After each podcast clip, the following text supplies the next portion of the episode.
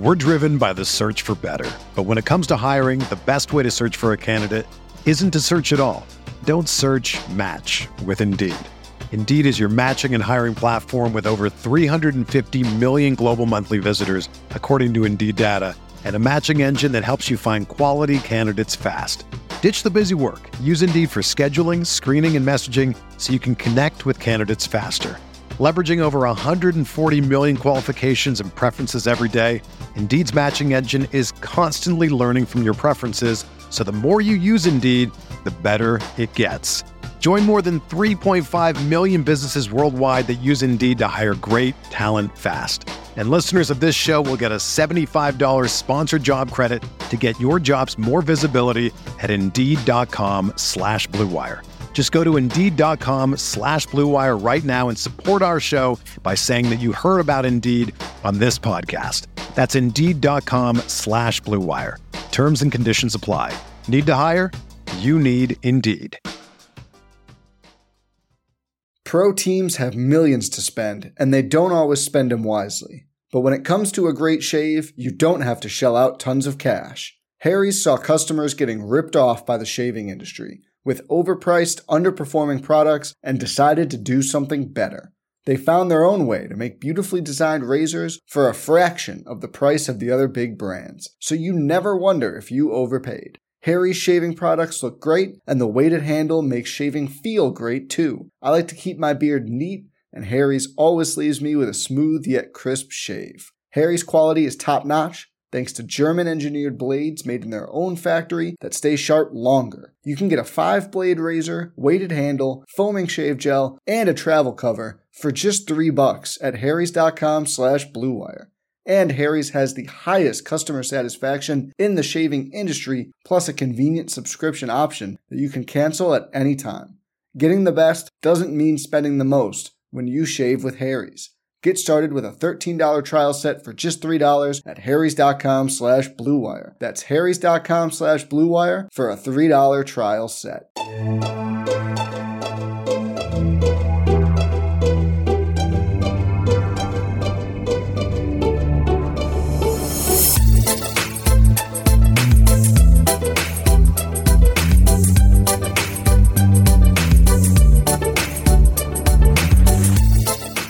Hey there, Knicks fans. How you doing? It's your boy Jonathan Macri with you for another episode of the Knicks Film School podcast, coming at you on a Wednesday as we are still in the midst of will they or won't they trade for Donovan Mitchell. Uh, to further discuss that topic, we bring on the one and only, more than a friend of the pod, as we will discuss in the episode. Uh, Fred Katz of The Athletic. He's had a couple bangers over the last several days in regards to the Donovan Mitchell sweepstakes, including one yesterday in which he um, reported on some of the inner workings of the Knicks front office. We get into that. We get into where he thinks the trade landscape is and where things will go from here. So, all of that coming up. Uh, only other thing I want to say very quickly before we get to the interview my apologies. You could probably hear it already the audio quality is is not quite up to our usual par, and that is my fault because uh, ready for this one. Uh, my wife and older daughter uh, are visiting family in Nashville for a few days, and I am staying with my mom here in New York, so she can give me a, a hand as I watch the the baby by myself, by my lonesome. For uh, I'm in the midst of a three day run, just me and the little the little nugget. Um, and in my haste of packing for the long, long, long trip from Brooklyn to Manhattan, I forgot my usual microphone. So uh, the the brunt of that falls upon you, dear listener. Uh, I hope you can forgive me, um, but we will be back to our normal audio standards before you know it. Uh, I uh, Andrew assures me it's not too bad, so I, I don't I don't feel too terrible about this. But um, luckily, most of the good content coming up is coming right from Fred Katz. So you won't even mind me not having a microphone. Uh, and on that note, let's get to Fred. Joining me now on the Knicks Film School podcast. It occurred to me today how I was going to refer to this person as because uh, latest Lowe Post, Chris Herring went on, and I think I'm ready to christen this individual as the Chris Herring of the Knicks Film School podcast because in terms of like prestige, in terms of how excited the common listener gets when he comes on, I think it it just it checks so many boxes. Uh, the Athletics, Fred Katz. Hello, sir. Well, I would never compare myself to Chris Herring. Chris Herring is a uh, a legend in the in the Knicks beat writer circles. So I don't know. Just as I, I would never compare myself to Zach Lowe, but I'm saying that if we're if we're scaling it down, sure, sure, ever we're so like slightly. The, right? Like I'm like a homeless man's Chris Herring, right? And you're like just a, as Jorge Soler is a homeless man's uh, ML, MLB SV Player of the Year. Yeah, yeah, exactly. And you're like, uh, yeah, that works. That is okay. quite literally an inside baseball joke that nobody yes. gets. But I appreciate John bringing it onto the podcast. I try. I mean, look what I'm wearing. Not to get off on ah, already. That's true. I'm wearing, wearing my baseball like, Hall of Fame shirt. Oh, I didn't realize. I, I just see the word baseball. So. It's the it's the from when uh, Piazza and Griffey got inducted because I figured it's the all as we're recording this, it is the All Star game tonight, which is usually an NBA dead zone, but nope. We're sitting here and we're talking about uh, some NBA basketball because there's some stuff going on. So naturally, you're about to ask Fred not about what you the Knicks should give up for Donovan Mitchell, but what the Mets or Yankees should give up for Juan Soto. Is exactly. is where this is going. That's true.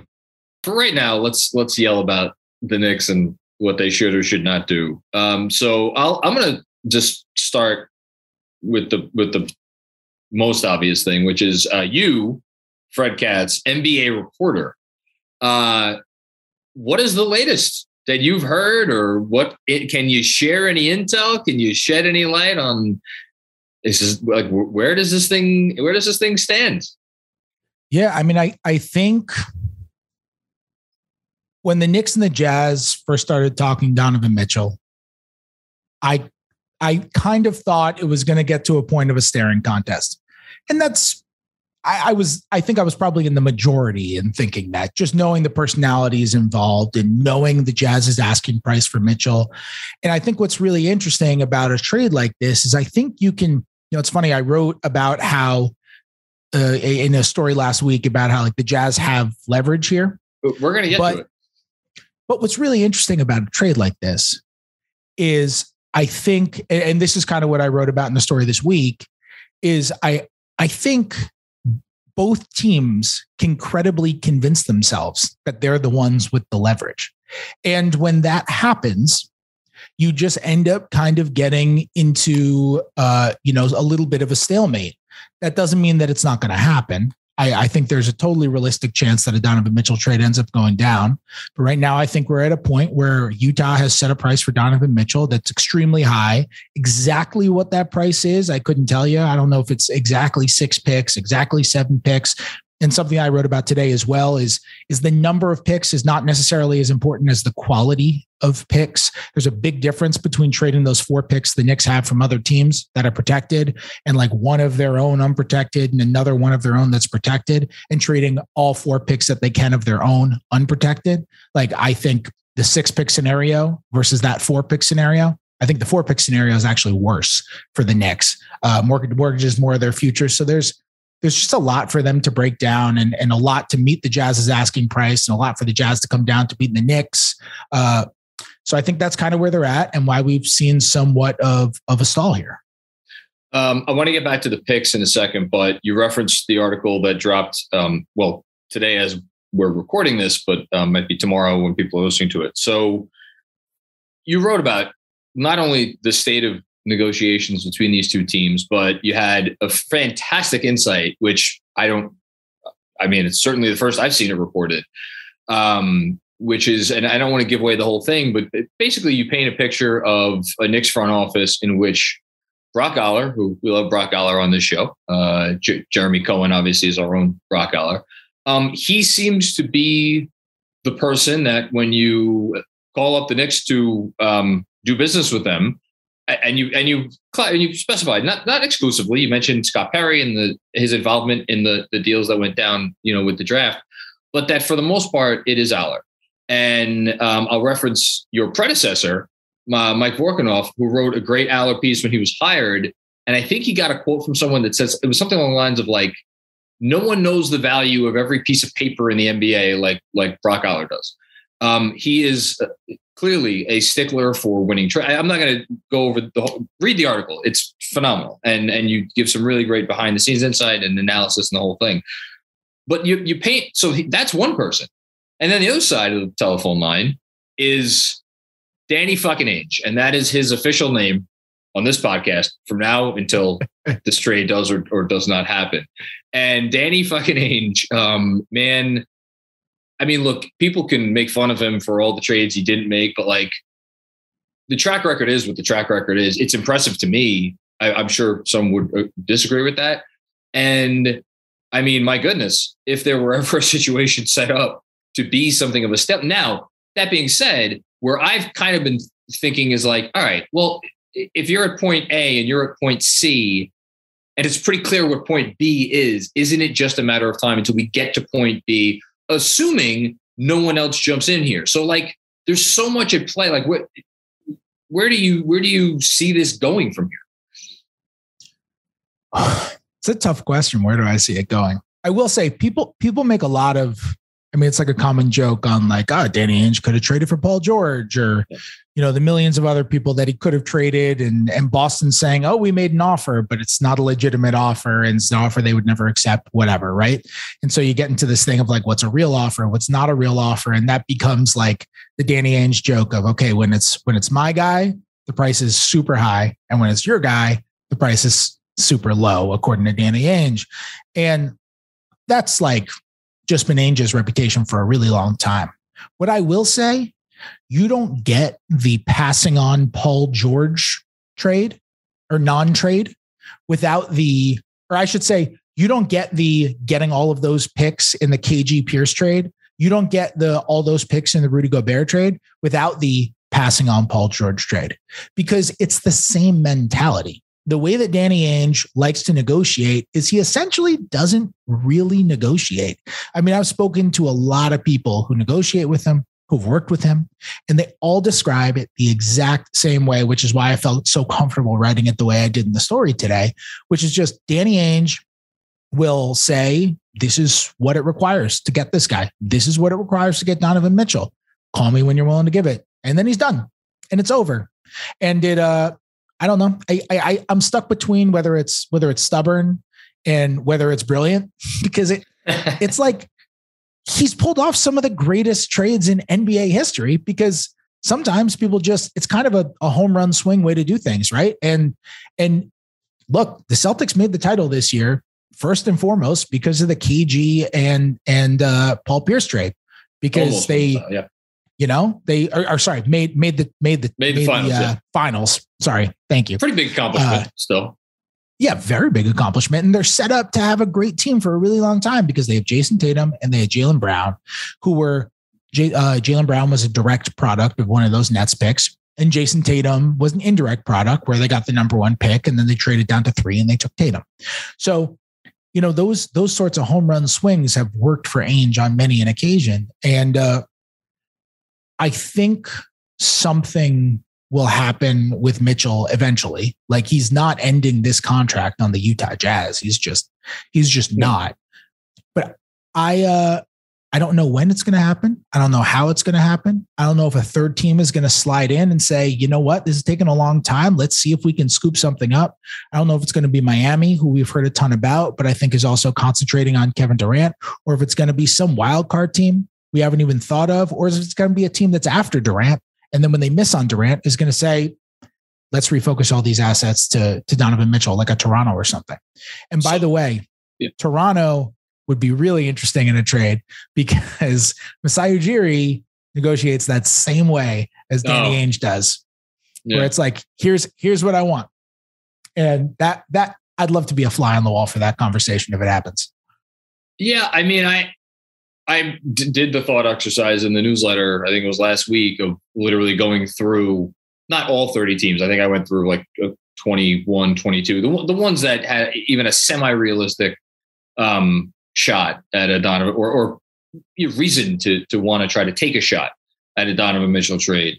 And I think my analysis of the Raptors is was similar to my analysis of some other teams, which is that, and I'm, I'm i want to get your opinion on this because maybe I'm off base, but like, I think Danny Ainge wants.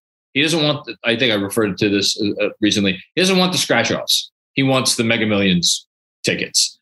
Now, obviously, historically, Knicks first round picks have slightly better odds of returning a, a decent, you know, uh, haul than uh, a Mega Millions ticket. Um, so, and and that is why he wants them. But and as you've referred to before, if you could get enough of those unprotected, well, you know what? Maybe they're good for one of those years. Maybe they're good for two of those years. But if they're bad for one or two of the other years, um, and then only if you get lucky in the draft, and then and there you have it. You've just you've acquired the first or second or third pick or whatever via trade.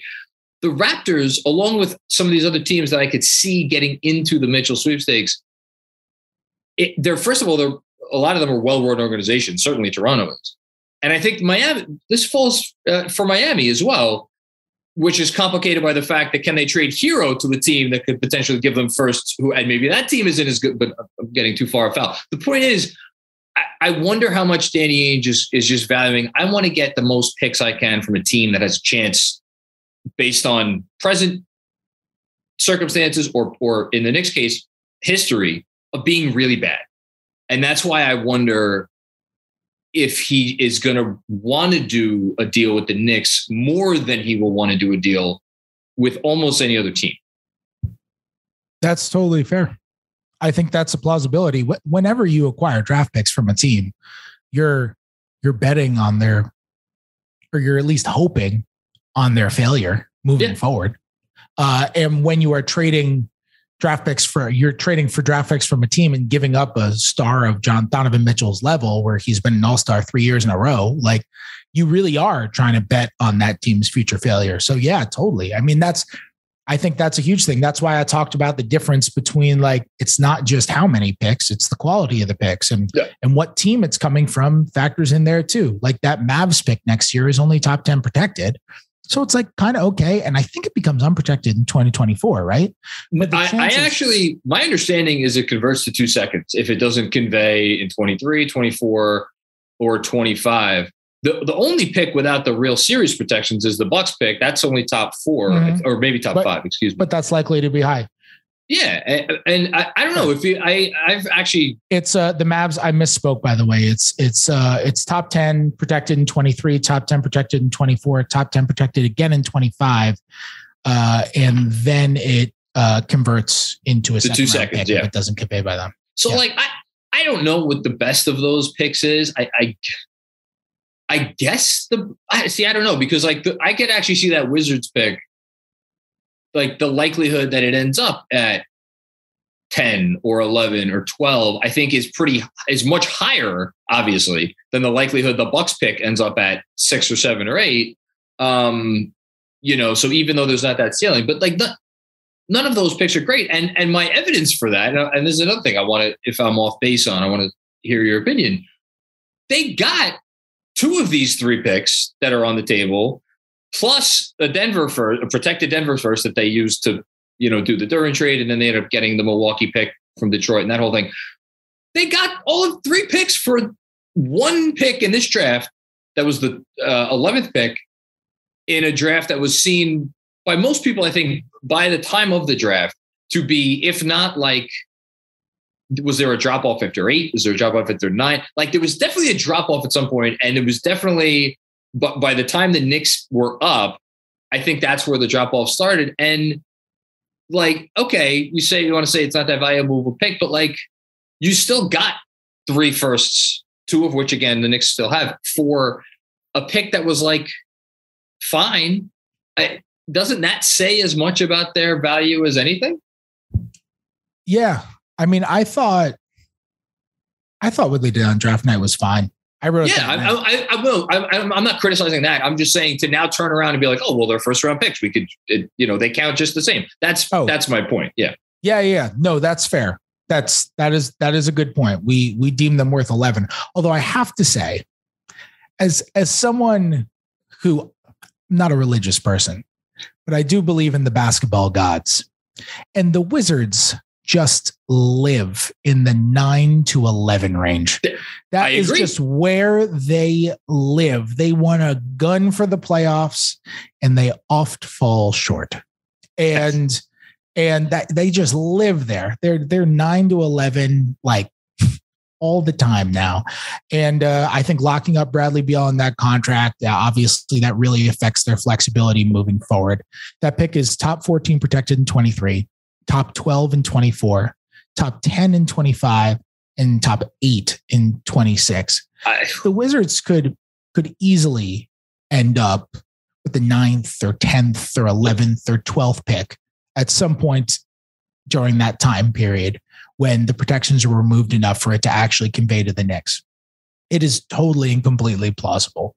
Uh, I don't know what the analytics say of the likelihood based on where the Wizards are right now and last year's record and this year's team and all that, but that that's like a real plausibility. So that that's kind of why I think of the other teams' picks, that's that's the best one. And we might look back on that trade. I do also think that is a scenario of a team betting on another team's lack of success, right? Like, oh, for sure. I think at least it should be. Like, I think we could look back on that trade and be like, oh, wow, the Knicks got the 11th pick and a better draft plus those other picks, plus they dumped Kemba Walker's salary. That that looks going to look really good in retrospect if that's what happens. So, but, but doesn't this go to your point about Brock Aller? Like, he came out on top on draft night. He does not want to not come out on top in this trade. And at the same time, like, I don't know, you again, you did the reporting. Like, do you think there's a scenario where I don't want to say Leon Rose steps in and like basically says, look, I love you, Brock, but we, we got to do this. Like, I, do you have any, uh, who knows? I don't. I have absolutely no idea. I have no I I can't predict the future. I can I can report on what's happened and and how no, people no, Fred, you have to have have acted in past situations. Like I do think there's pressure on the Knicks to get this done. And from because where? I don't want to say how can I phrase this the right way? Uh I don't want to put I don't want to put you get you in trouble. No, so no, no. Put me on the spot. No, I'm not saying that because it's going to get me in trouble. I just want to articulate myself okay properly to just explain because I think there's I think there is just when a front office gets hired, in part because of its connections, its relationships, and its ability to bring in big names. And then one of the big names who everybody has considered would be at or near the top of their list of big names they could potentially bring in becomes available. And it's already been two plus years with that front office. They're entering season three right now of them running the team. And that guy becomes available, and you aren't able to get that done and there isn't another obvious star who's just next in line who you can go to a week or two later and be like, okay, missed out, no problem. Let's go get Devin Booker. Well, now you're not getting Devin Booker. He just extended. Okay, no problem. We'll go get Karl-Anthony Towns. Well, you're not going to do that. He just extended. So there's no obvious next guy after Donovan Mitchell, at least not today. You know how the NBA works. There, there could be one tomorrow for all we know. But but as at least as of today, there's not a next obvious guy. And I think now you're it's not like you're in a bad position team building wise. They've they've drafted quite well. Uh, and and they have a surplus of draft picks, as we just talked about.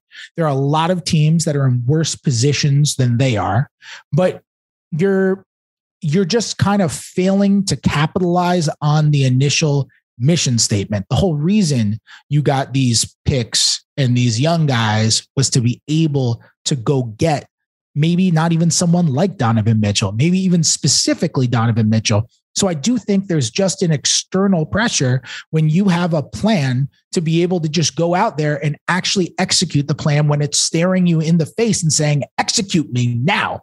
And, and that's kind of where what I mean when I say I think there's a pressure on the Knicks. At the same time, I think there's also a pressure on the Jazz to be like, we want to rebuild, we want to get stuff We don't have to trade Donovan Mitchell right now. He's got three guaranteed years left, but we're going to get more the longer his contract is. And we'd like for this situation to be over. So I think there's pressure on both sides, while both sides could also convince themselves credibly that they're the ones with the leverage, which is why it's just like a really interesting trade negotiation. I, I completely agree. And I, I I'm gonna I'm gonna say the thing that I don't think you're supposed to say as a Knicks fan right now. And I'm going to not only agree with you, but agree with some of the national media that have, I mean, said it in different words, but essentially, like the Knicks need to do this. And uh, while I agree with everything you said about they're not in a bad spot right now, I I am a 39 year old Knicks fan. I would like at some point, it, before I die, to to root for a team that is in contention for a title. Okay, if they do not trade for Donovan Mitchell today or whatever this summer, what am I rooting for to happen? Okay, let's go through the things I'm rooting for to happen. I'm certainly not rooting for them to open up cap space because who the fuck knows when NBA free agency is going to return in the way that it it was it existed for a while. I mean, yeah, we could talk about the cap jumping up in 2025. Okay, maybe maybe there's some stuff that happens then. That's three years from now. All right, that's whatever. I've lasted this long. What's three more years? Not terribly excited about rooting for the cap jump in 2025 players to come available. Okay. Am I rooting for the team to lose enough basketball games to jump up and like realistically have more than like an 8% chance to get into the top four lottery? Well, I've done that and it's fine. I was, to- I was totally fine rooting for them to lose basketball games four years ago. Got the RJ Barrett. Okay. Really nice player. Maybe you'll make an all star team, a couple all star teams someday. But this front office is not set up to make that kind of a run uh, at, a, at a top pick. That's not what they, as you just explained, that's not what they were brought here to do. That's not what they've been doing. So then it's like, okay, well, I guess I have to root for the front office to get fired and for James Dolan to hire uh, Sam Hinkie or someone of that ilk. Eh, I don't. Really, that's not fun. That's that's not what I want going through my mind when I'm watching a game. So then I turn to option number three, which is, well, the, the, the kids will get better this year. Maybe Obi hits, maybe Quickley hits, maybe Grimes hits, maybe RJ takes all of these things. And then we'll be in a position to trade for the next star. Okay, great. Does that star want to be in New York? Does he have years left on it? And if he doesn't clearly want to be in New York, how many years left does he have on his contract? Is he the 32 like Dame Lillard's going to be? I think, right? Dame, is Dame 30 or 31 or whatever? Dame's over 30. 30. Is he going to be, what is it?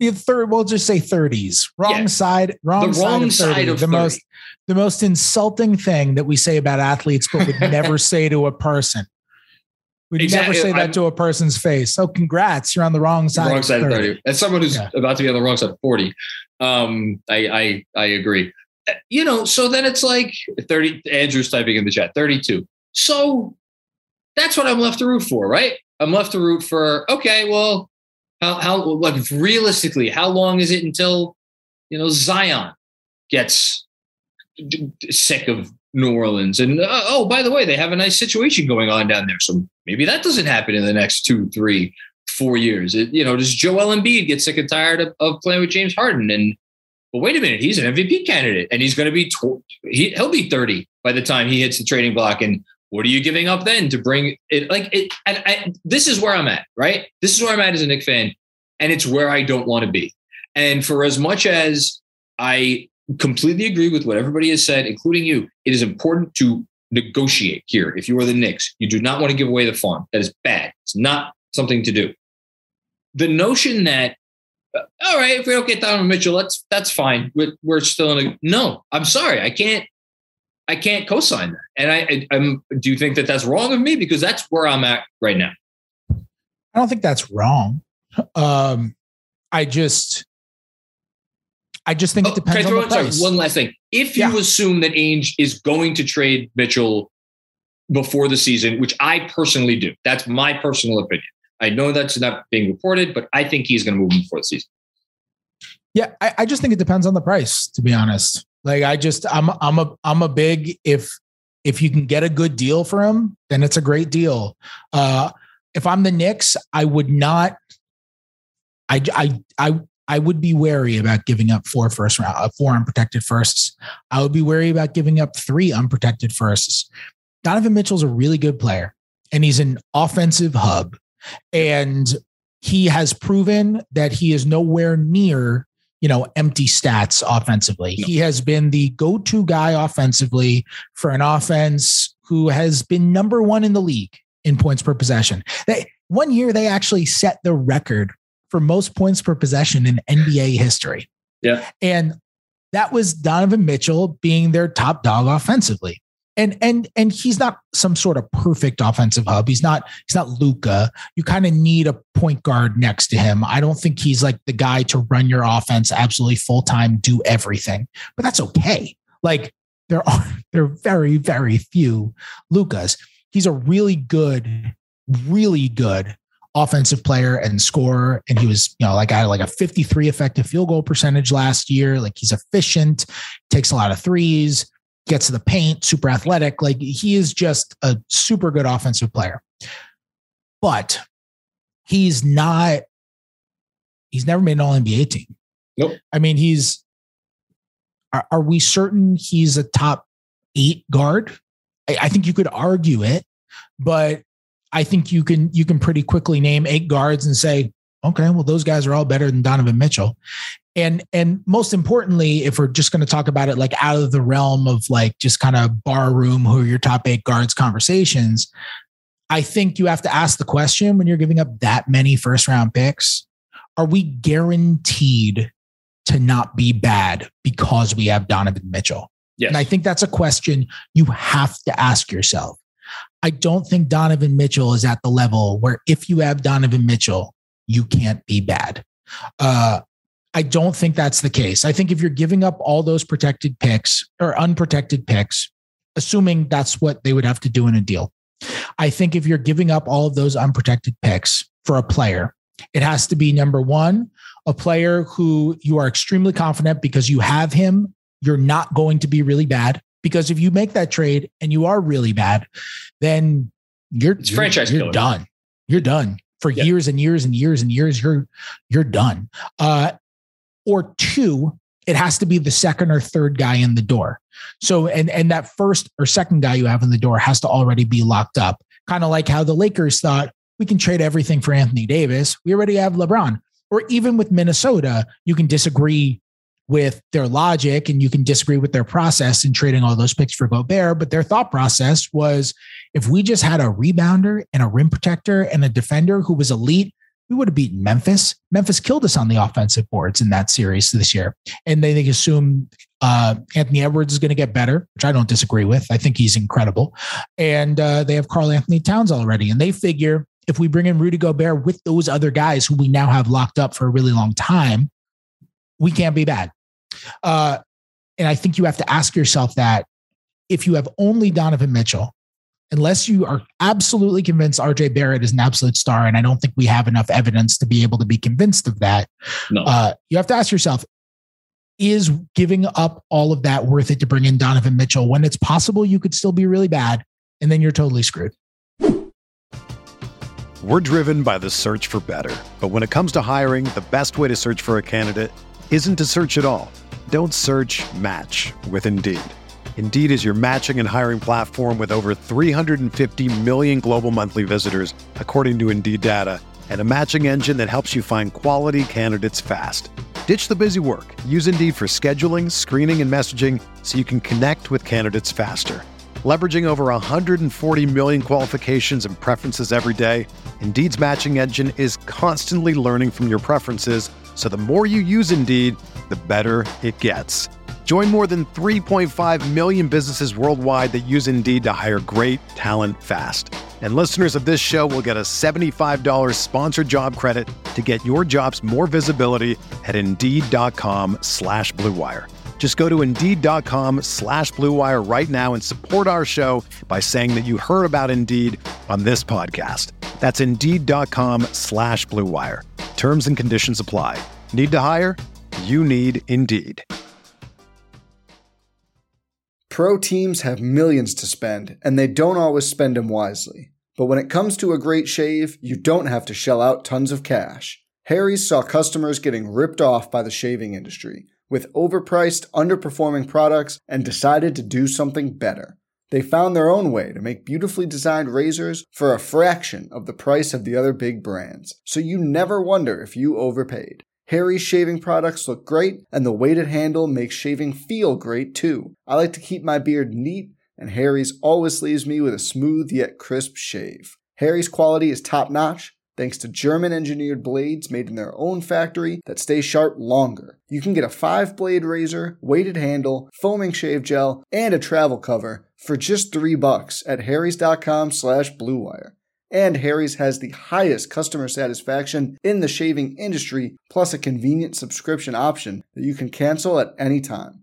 Getting the best doesn't mean spending the most when you shave with Harry's. Get started with a $13 trial set for just $3 at harrys.com slash bluewire. That's harrys.com slash bluewire for a $3 trial set.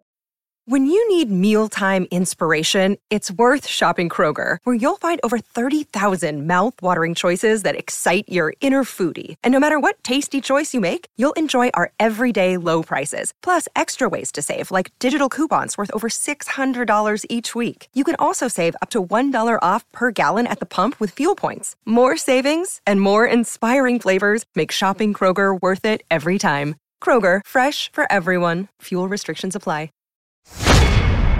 I think that that's the second part of the conversation that you just brought up, which is uh, like the, you're kind of hinting at, well, how do we get the other star to make sure that we're always going to be really good?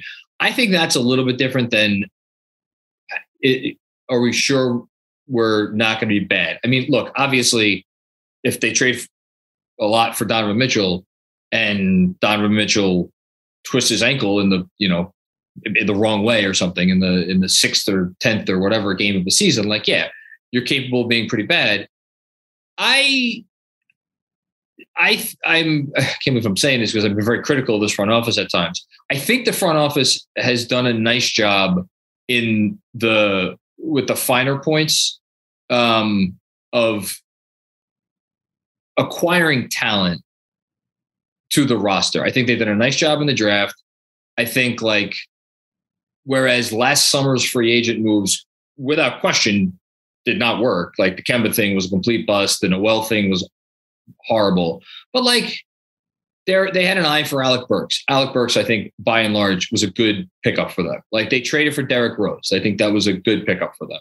Um, I think we like the Hartenstein signing. And plus, like we're also like Jalen Brunson. We haven't even talked about Jalen Brunson. First time we're mentioning his name. Like he's in the door now for at least the next three years you're probably going to keep RJ for for you know. So if like I, I'm I'm not as worried about them bottoming out. Probably not as worried as I should be. But here's yeah. the thing. Yeah. You're just talking about 2023.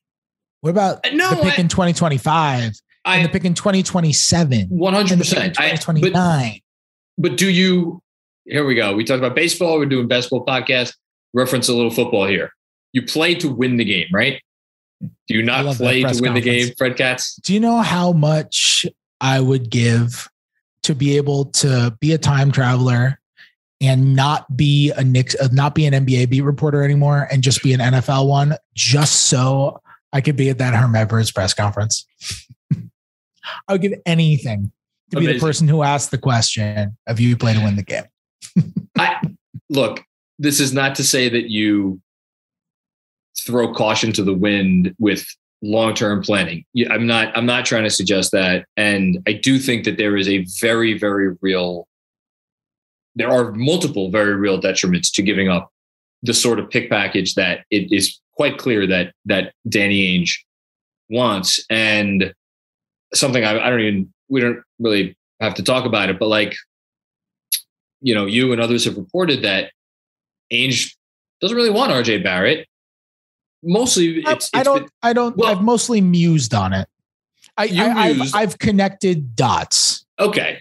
Yeah. And the dots Ainge, well, I'll say is the Jazz. Uh, you know, my colleagues at the the Athletic, Shams Charania and Tony Jones, who covers the Athletic for us or covers uh, the Jazz for us, they reported that the Jazz want guys on controllable rookie scale deals. Yes. And to me, that seems to imply Quickley, Toppin, Grimes are more favorable in their eyes because RJ is extension eligible, and and uh, you know Tyler Herro would be in the same situation as RJ because they're yes. the same draft class. They're going to get expensive, and I think the Jazz, at least according to that reporting, they want more. Uh, you know, guys earlier yes. on their rookie scale deals. So I I was more connecting dots as reporting that as like an explicit thing. And and I think they're they're the correct dots to connect. And I and there's obviously the Knicks seem to want to hang on to RJ Barrett because he's become the face of the franchise and the whole fan base loves him. And and it, trading him would be very symbolic of like a, a, move that past Knicks regimes maybe would have made. And well, there's also another reason, by the way, which yeah. everyone always brings up those, but there's one other reason. What? He's he's good. He's, like if if you want to be very good. If you want to win a lot of games with Donovan Mitchell, you need to have some good players. Like you can't just trade away all the good players. Can and I ask you something though? He's good. Hey, look, I I think the world where RJ Barrett makes multiple All-Star teams is not a crazy one. I think it is it is the I think it is the world we live in right now because he's a worker. I think there was a path for him to do that, a, a real path. I am not doubting him in that respect. And yet, every person who covers the league and is looking at this situation. And look, you can't predict that. Who, who the frick would have uh, predicted Khris Middleton when he got traded from Detroit to Milwaukee turns into a guy who's going to make the Hall of Fame probably someday? Um, Kyle Lowry. Kyle Lowry couldn't get off the freaking bench for, for the Raptors when he first got like shit happens. So to say that RJ could turn into an all NBA level player, I, it's not that nuts.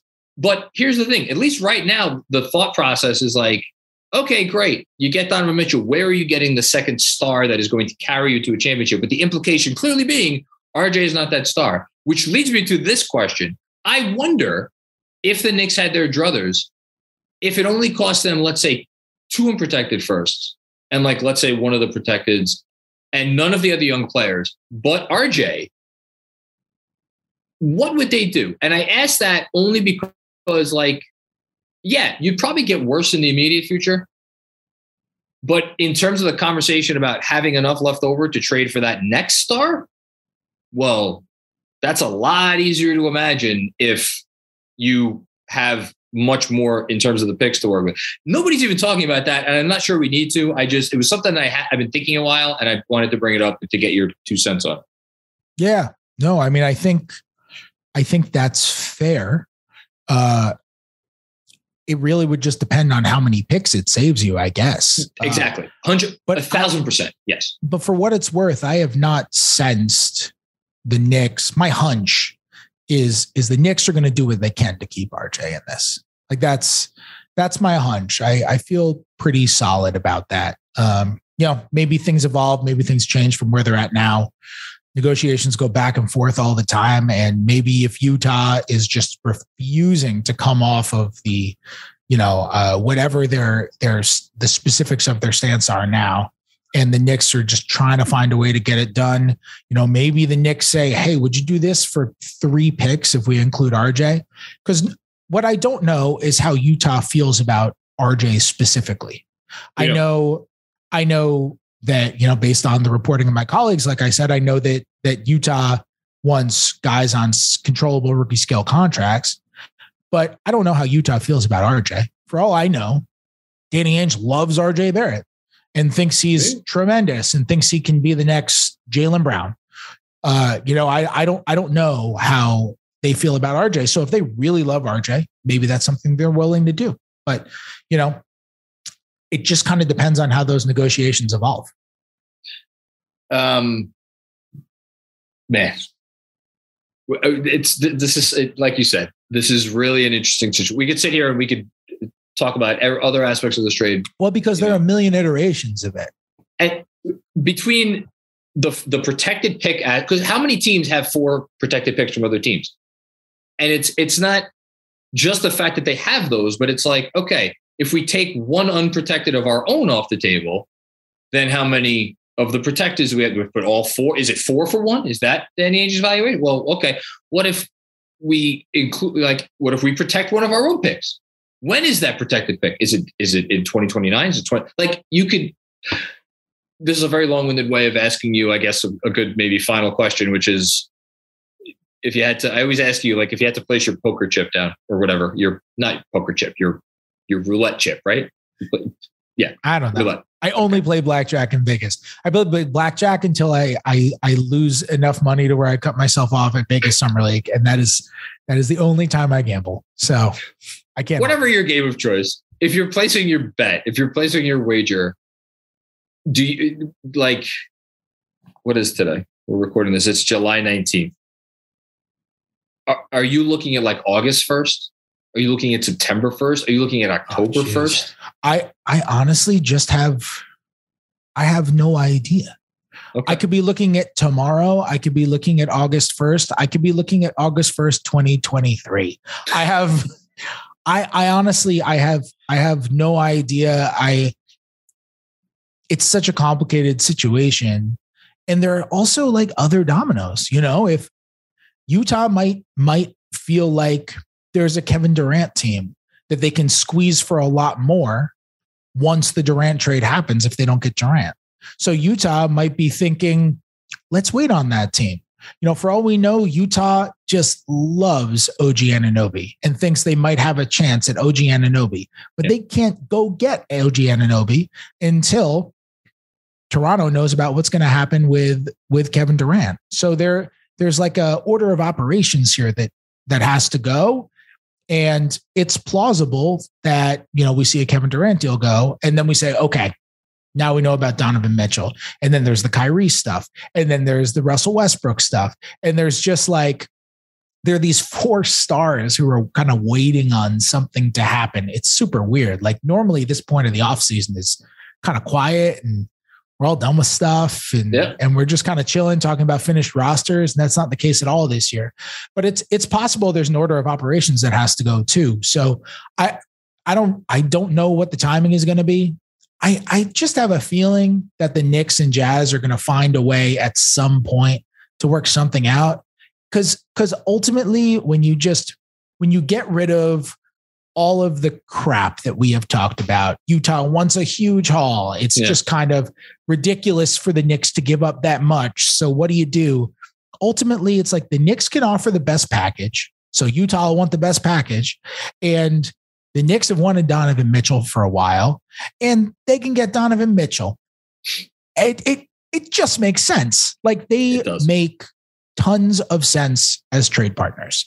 Uh, and, and ultimately, things that make sense kind of tend to happen. So, so I, I do think he's going to get traded. And I do definitely think if and when he gets traded, the Knicks are the favorites to go get him. But, but crazy stuff happens. So I, I, I'm not like, I'm still just playing blackjack. I'm not putting my roulette chip down. Well, you, but you haven't, you haven't pulled yourself away from the table yet. So that's the key. Yeah. No, I'm not, not pulling myself away from the table. I don't really know where we're going with this analogy. I don't. I don't, I don't really know where we're at. I feel like we're just talking about roulette now. Well, I guess the place we're going with the analogy is like so. Like right now, it's all anybody could think about. The longer we go and a trade doesn't happen, it's like I guess we just kind of like, all right, well, you know, we'll go into our summer, and if it happens, it happens. But it's like it's that's that is not a reason the Knicks should make this trade like today or tomorrow. But it, it is a, just speaking selfishly, it is annoying to live in this like limbo of like everybody seems to think it's going to happen, and yet you know hasn't happened. I have a question for you. Sure. I feel like there's been so much made of Brunson and Mitchell's hypothetical fit together, like defensively.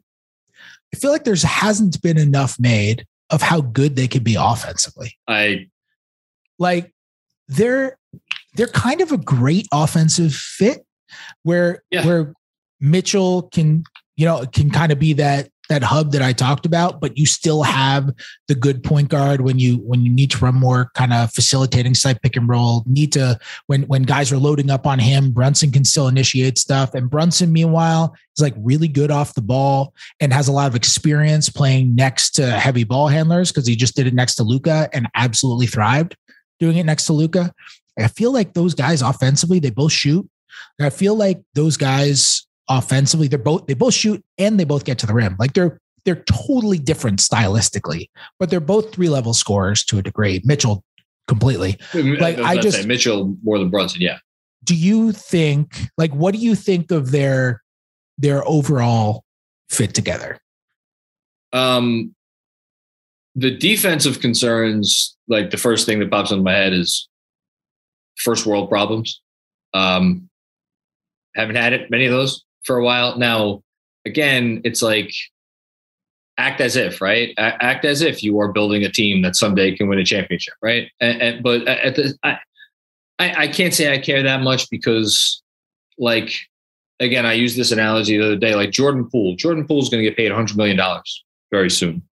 There were some finals games where he played like whatever 12 minutes, 13 minutes. Like teams make difficult decisions the longer you go, and you know what? That stuff kind of gets forgotten and you live with it. And like, I, I, I hope there's a situation where the Knicks are in conference finals and like Jalen Brunson only plays 15 minutes because you know what? Great problems to have. On offense, um, my biggest wish about Brunson in in, in relation to Mitchell is the same wish I have about Brunson just generally, which is that he was a guy who was a little bit more comfortable firing away on spot up threes. It's the one part of his uh, game that is like, because then he is truly the perfect like complementary player. And obviously, we know what he could do on the ball. But he, like, it, it was apparent in the playoffs, like that's not what he really wants to do. He will do it if he has all the time to load up and like a team leaves him there. Like he's, he, you know, he'll take the shot. But um, so from that perspective, like I don't know if I would say that it, it's the the best pairing, but in terms of like Brunson playing off Donovan Mitchell, like how is that different from him playing off Luka? It's I, am not saying Donovan Mitchell is Luka, but in terms of just how those two would play off each other, I think it's a fair comparison. Yeah, I think they could be really good together offensively. I think the Knicks offense could potentially be could be really good specifically with just those two guys. I mean, the thing with Brunson, I, I, think whether they have Donovan Mitchell or not, I totally agree with you on the spot up stuff. Like his uh his comfort zone is inside the three point line, which is why I always try to delineate between people I think conflate spacing and yeah. shooting. Yeah. And it's not the same thing. Nope. Shooting shooting is the ability to make shots from far away. Spacing is your geography based on your tendencies. And people conflate it with shooting because often your ability to shoot uh, influences where you stand on the court. But like Jalen Brunson's a good shooter, but he's clearly most comfortable when he's able to go inside the three point line. I I I feel like he, he he's going to have to take more spot ups this year, and it's going to be way Absolutely. more important than it was in Dallas. And I think he's going to be influenced by the spacing of the floor to do it. You know, in Dallas, he played with so many lineups with at least three shooters next to him. Four. That's not really going to be the case. Yeah, four often because they just had Kleber at the five or whatever. Yeah. yeah. Uh, in with the with the Knicks, like that's that's just not going to be well, the case, especially with the starters. So he's good gonna, excuse. He's not um, going to have the space. I, I, I, think I ask you this question every podcast, so of course I'm going to ask you again. With the developments and uh, the potential for a Donovan Mitchell trade and the whole thing, uh, yes or no? Julius Randle is Knick on opening night next season. I mean, yes. Still, yes. Yeah, sure. Okay. I mean, where's he going? well, that was my next follow up, and maybe this will be where we end it. Yes or no, Fred Katz? Game one of next season. Your old, your boy from oh, Washington. Oh, Russ. Russ. Is he a Laker? on opening covering night. him for a third time in three cities. Um, oh, they would buy him out, right? If they traded for him, I think they would. I would. I would assume so. Yeah. I would assume that would be. I mean, I assume you're asking because of Marc Stein's report from the other day. But in in fairness, I pitched. I and I so I kind of stole it from Twitter. So shout out to the whoever I stole it from that I gave credit to in the newsletter. But I had a fake rush trade, um, but like the day before Stein reported that. So I'll, I'll give myself a little bit of pat on the back. Yeah. I mean, I think I think the implication of the Stein report was you buy Russ out. And and look, Russ had all the stuff with with his agent, Thad Foucher, who who basically said any team that wants to trade for him wants to buy him out. So I, I yeah, I was more being coy. Um I yeah, I mean, I still think the greatest chance is Julius Randle ends up okay. with the Knicks. I mean, look, if you're the Knicks, I I kind of get why you would only do it if you get Donovan Mitchell. But like if you're the Knicks, like you could also just do that trade if you wanted to do it. Like you could just make that trade happen if you wanted to do it and live with the dead cap hit for yeah. a year. Um, like they, they might be a thing they already do. And I get if you why you want to do it if you have Donovan Mitchell, because Mitchell is adding 30 plus million dollars of salary to your books for the next three years. And, and Russ is an expiring contract. So you're trading four years of Randle for one year of Russ and you deal with the dead cap hit on your books for one year. And then you, you go out and get something else. So it would certainly be the largest dead cap hit in NBA history. Um, Man, but, uh, it, if they, if they didn't get, because if they get Mitchell, like there's only one ball. And like, I think everybody could agree, like stylistically, Brunson, Mitchell, RJ, and Julius Randle. Like that's just, I, I, it's really tough to envision. I could see them giving it a go. We're putting that aside. Like if they didn't trade for Mitchell and they did that, my, I mean, my God, what an indictment that would be on what the team that employs Julius Randle. I mean, I, I'm not forgetting who I'm talking to here. like Way I to just, way to pander. I mean, look,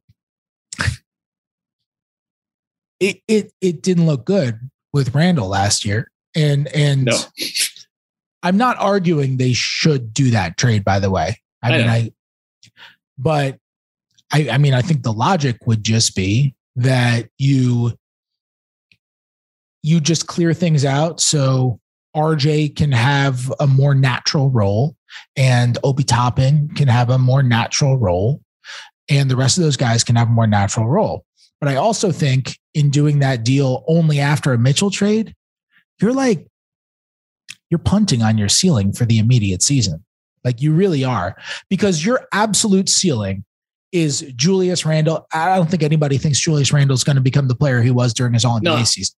But yeah. your absolute ceiling is if Julius Randle just becomes a good player again, which yes. he was like he was a he was a good player his season in New Orleans. He had a sixty yep. percent true shooting percentage and yep. was was lived around the rim and all those things.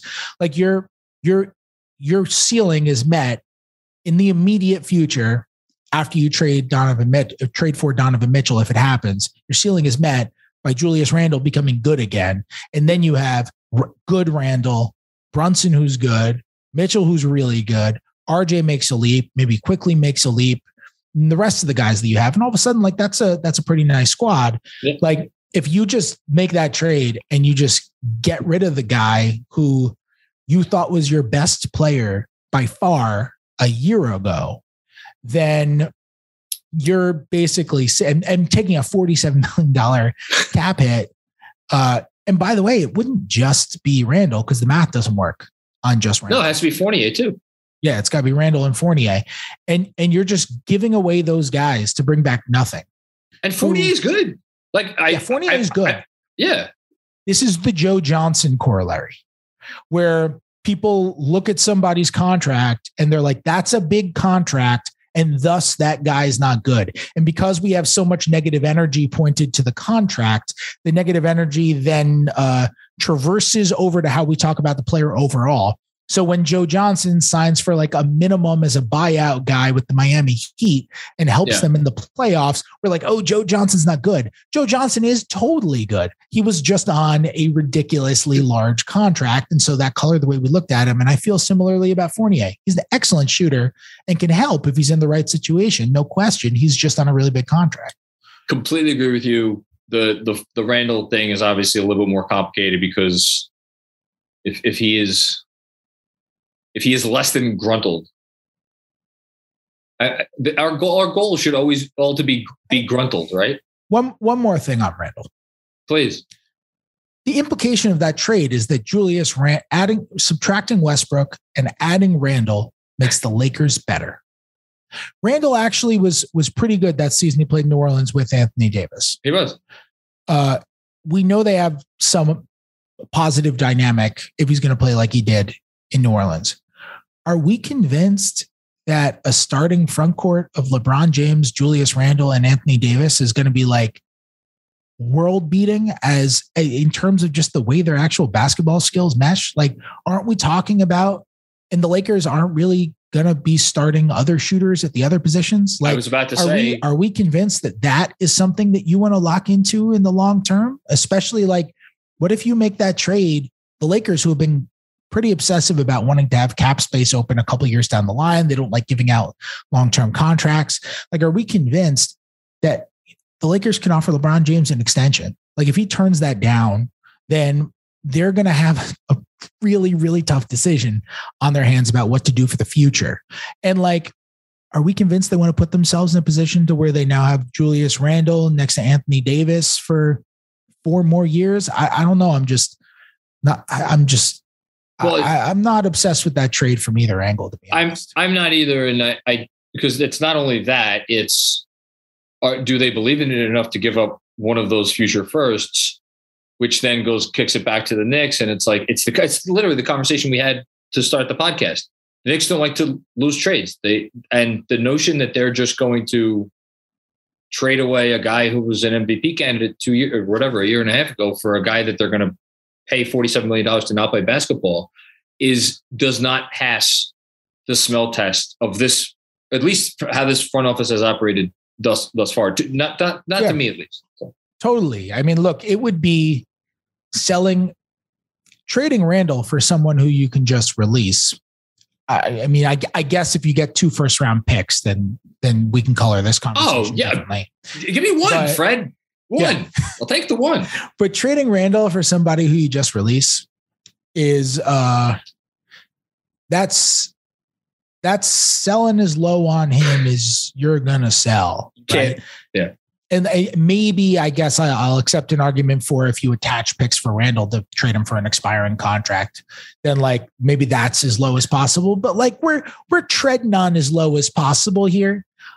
This it's this just isn't a, a front office that that seems to me like it's a sell at the lowest point kind of front office. They just they don't necessarily love to work that way. There's a reason why we keep hearing, oh, they've been really open to getting off of Evan Fournier, and they're not getting off of Evan Fournier. You know, yeah. it's it's not because it's not true that they're not open to getting off of Evan Fournier. No, they it's want because value. it's because exactly they're saying, well, yeah, we're open to getting off of Evan Fournier, but we're not attaching a first rounder to get off of Evan Fournier. And other teams are being like, well, we want something to take on Fournier, and they're they're they're just not able to meet in the middle. Same thing with Cam Reddish. Like they traded a first for Cam Reddish, and I think they're they're uh, I don't know if wary is the right word, but they're they're they're aware of the fact they traded a first for Cam Reddish, and I think they're they've spoken to teams about Cam Reddish this offseason. They spoke to teams about Cam Reddish leading up to the draft, but they're not just trying to flip Cam Reddish for, you know, some second rounder yeah. after they traded a first for him. Like they being open to trading someone, being open to listening to offers for someone is very different from just doing it at any cost whatsoever. And I think that's where um, there's a dissonance in this front office. And that's why I kind of just don't think a Randle deal will happen, at least right now. If Randle comes out and he kills it for the first month, two months, oh, yeah. three months of the season, maybe we see something before the deadline. Maybe we see something next summer. That that's possible. I'm just talking about like right now. Yeah, no, hundred percent. Um, you know what's going to happen? He's going to get traded. I'm going to look like an idiot. no, I. But here's the thing. Uh, no one who said anything about Julius Randle, um, most especially you, is going to look like an idiot when something does or does not happen. Because I, I said it at the end of the uh, at the end of the season, going into the offseason, and I'll say it again now. I think it's arguably not the most confusing situation in the NBA because that's the wrong word, but just in terms of like where are the Knicks at on Julius Randle internally in terms of like, man, boy, are we frightened about having a repeat of what the hell happened last year versus, hey, you know what? We we're gonna show faith in this guy. We believe in all the family bullshit that we sell. We're gonna get this right. We're gonna get, you know, we're gonna the, the David Fizdale to Emmanuel Mudiay style. We're I'm gonna get you right.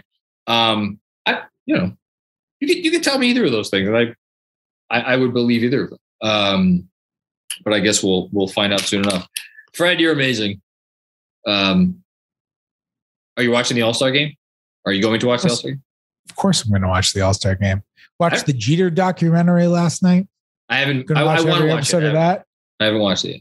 It was exactly what I expected. It was so Derek Jeter. it was everything that I expected.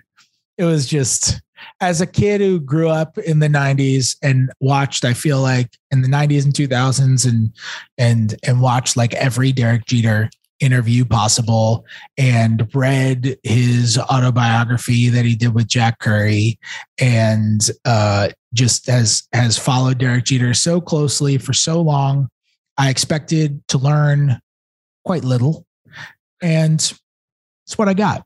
And you know what? I'm gonna watch every single one. Some of the old footage, some of the old footage was cool though. Like the footage of him getting drafted was cool the high school the high school footage of him was was was pretty cool.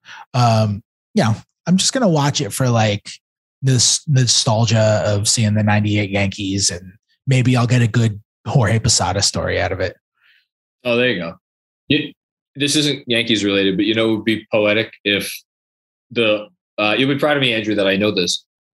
If the all-star game that is again happening tonight as we're recording this, and that will already have happened by the time you're listening to this. So I'll probably be proven wrong. But if it ends in a tie and then it goes to a home run derby, mm-hmm. and isn't Pete Alonso one of the guys well, in that? You pick three random players. Now, obviously, the most prolific National League home run hitter okay. over the past three years. But like, it's even more fun if it's the American League because it's Ohtani, Judge, and then do you go Stanton or do you go Mike Trout? You know, like there well, are options. What I was going to say is if they it went to extra innings and Pete Alonso wins it for the National League with a with a home run in whatever extra innings, I guess you call it. And at that time, Donovan Mitchell to the Knicks. Oh, and it's a, everything, everything, everywhere, all at once. Exactly. For those who don't know, we're talking about and care. Um, the Major League Baseball All Star Game, if it's tied after nine innings, each league will then pick three players, and they're going to have like a mini home run derby, and the the league with the most home runs amongst the three players wins. So it's, it's basically a, a shootout in in baseball. It's the Very best cool. rule that MLB has made a lot of rules, mm-hmm. new rules in the last um, five years, and they're all about like speeding up the game or whatever. This one for All Star, it's mm-hmm. best rule MLB's made in five years. I agree. I, agree. I hope it. I hope it's. It's a great idea. I'm rooting it's for a, great tie idea. tonight. Oh, who isn't rooting, rooting, for, a, for tie? a tie? I'm gonna watch, and it's gonna make me watch the whole thing. Normally, yep. I watch first five innings, and I'm like, okay, gonna have dinner, come back. You know, like now I'm gonna I'm gonna stay to the end if if it has a chance of being a tie. Even more so, Fred, as a Mets fan who usually gets one player in, I usually just tune in for that. Like, oh, that one. Michael Conforto at bat or that one Jacob DeGrom inning, and then I'm out. Now I yeah. actually want to see how the game ends because my guy might be in that home run derby. Oh yeah. Oh yeah. And as of last night during the home run derby, I'm officially a baseball conspiracist now. Yes, because 100. percent Because I am I am totally and completely convinced that Kyle Schwarber threw his home runs for Albert Pujols. He mm-hmm. was like one short of Albert Pujols with like 30 seconds left, and he just started taking his time. He was digging in. He was taking four seconds between pitches. I'm like, oh, as soon as he finished, he started started doing the the the hands up down praise mm-hmm. of Albert Pujols. I'm like, oh, this this dude is totally throwing it so Albert Pujols can win. I'll go so a step further. I think they're gonna make it tied so that you can get a home run derby. That's my conspiracy. I think Soto was trying to do it too, but like at a certain point, he'd have to like take pitches and swing and miss, which would have blown the conspiracy. He was like, all right, I did what I could to make this look close. I'm gonna have to knock out Albert Pujols. John has no idea what we're talking about. I right did now. not you watch a, a second, second, of the right there. I know what happened. I know. No, I, I am fine with like it. Trending. Yeah, yeah, yeah. It was great TV. It was. It was. Yes. It was um, great. It was great to see like Pujols' kids there and realize that his kids are significantly closer in age to every person he was competing against than he is. Mm-hmm. yeah. Like that is, significantly closer. A lot of old moments lately. Matt Holliday's kid goes number one overall in the draft. Albert Pujols. Jones's yeah. Andruw Jones' kid goes number two. yeah. Oh, wow. Albert Pujols' kids are that he used to have like in his arms when they were celebrating like division titles and World Series titles that may have had to go through the 2006 Mets. Um, yeah, like now they're a year away from like graduating high school and potentially being prospects. Wow. So, Yeah, I- no, I know, and there he's not. He wasn't even a young dad. no, They just he's like had a kid at 25. Now the kid's old. 17. Just like a yeah. normal, just like a Yeah. normal age. He's an MLB player with high school kids. Yes. Just been around for so long.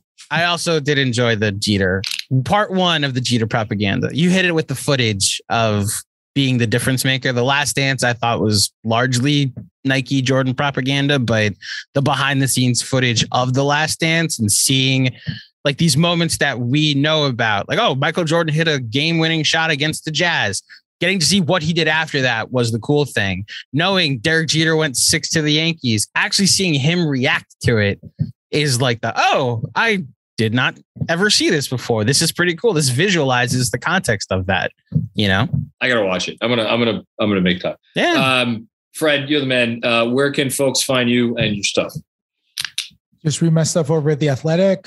Follow me on Twitter at Fred Katz. Um, and uh, you know, at the beginning of of last season, I said that I wanted to be upgraded at some point to friend of the show, and I'm going to declare it. I feel like I've become friend of the show. Oh, So, so, so I guess you can find me as a friend of the show. On yeah. you Yeah. graduated past that. I don't. I don't. Family, What? me- you're cousin of the show now. yes. as a Yeah. show. Step Yeah. brother of the show, even. Yeah. Fred. I don't like stepbrother. Stepbrother right, has fine. a weird connotation. You don't have to be like blood don't really like You don't have to be blood to be family. You're a brother of the show. Okay. You're con- you're consigliere to the show. How about that? there we Oh, go. wow. Even- that's even better. All right. Hope you enjoyed that conversation with Fred. He uh, is so kind to always join us to talk about his pieces and shed some insight on stuff. I really come to enjoy talking to Fred. He's been a great addition to the Knicks beat uh, this year and look forward to having him for many, many more years to come. Uh, I think that's it. Uh, I skirted past whether there was any news or anything. I, I guess I should say that since I recorded the pod with Fred and right now the uh, Jalen Brunson introductory um, television special, I guess, aired on MSG. I watched it, and if I thought there was anything interesting that I should report on from that special, I would have done so now. But alas, here we are. Uh, that's it. Uh, if you dig the show, subscribe, uh, leave a five star rating, leave a nice review. Those things all help us out. Um, thank you belatedly to anyone listening who helped us get over 10,000 YouTube subscribers. That was a big deal to us. And I think that's it. We'll be back with another podcast before the end of the week. But uh, until then, be well. Talk to you soon. Peace out.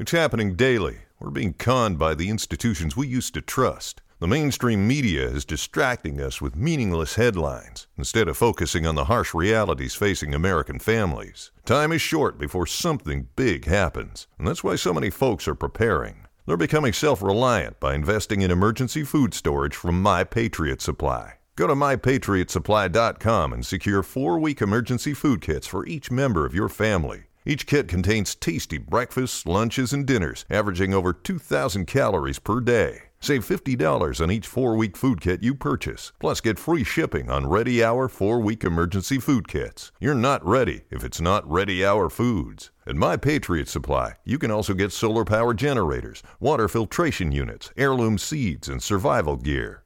Order by 3 p.m., and your unmarked boxes ship the same day. Shop MyPatriotSupply.com today. MyPatriotSupply.com.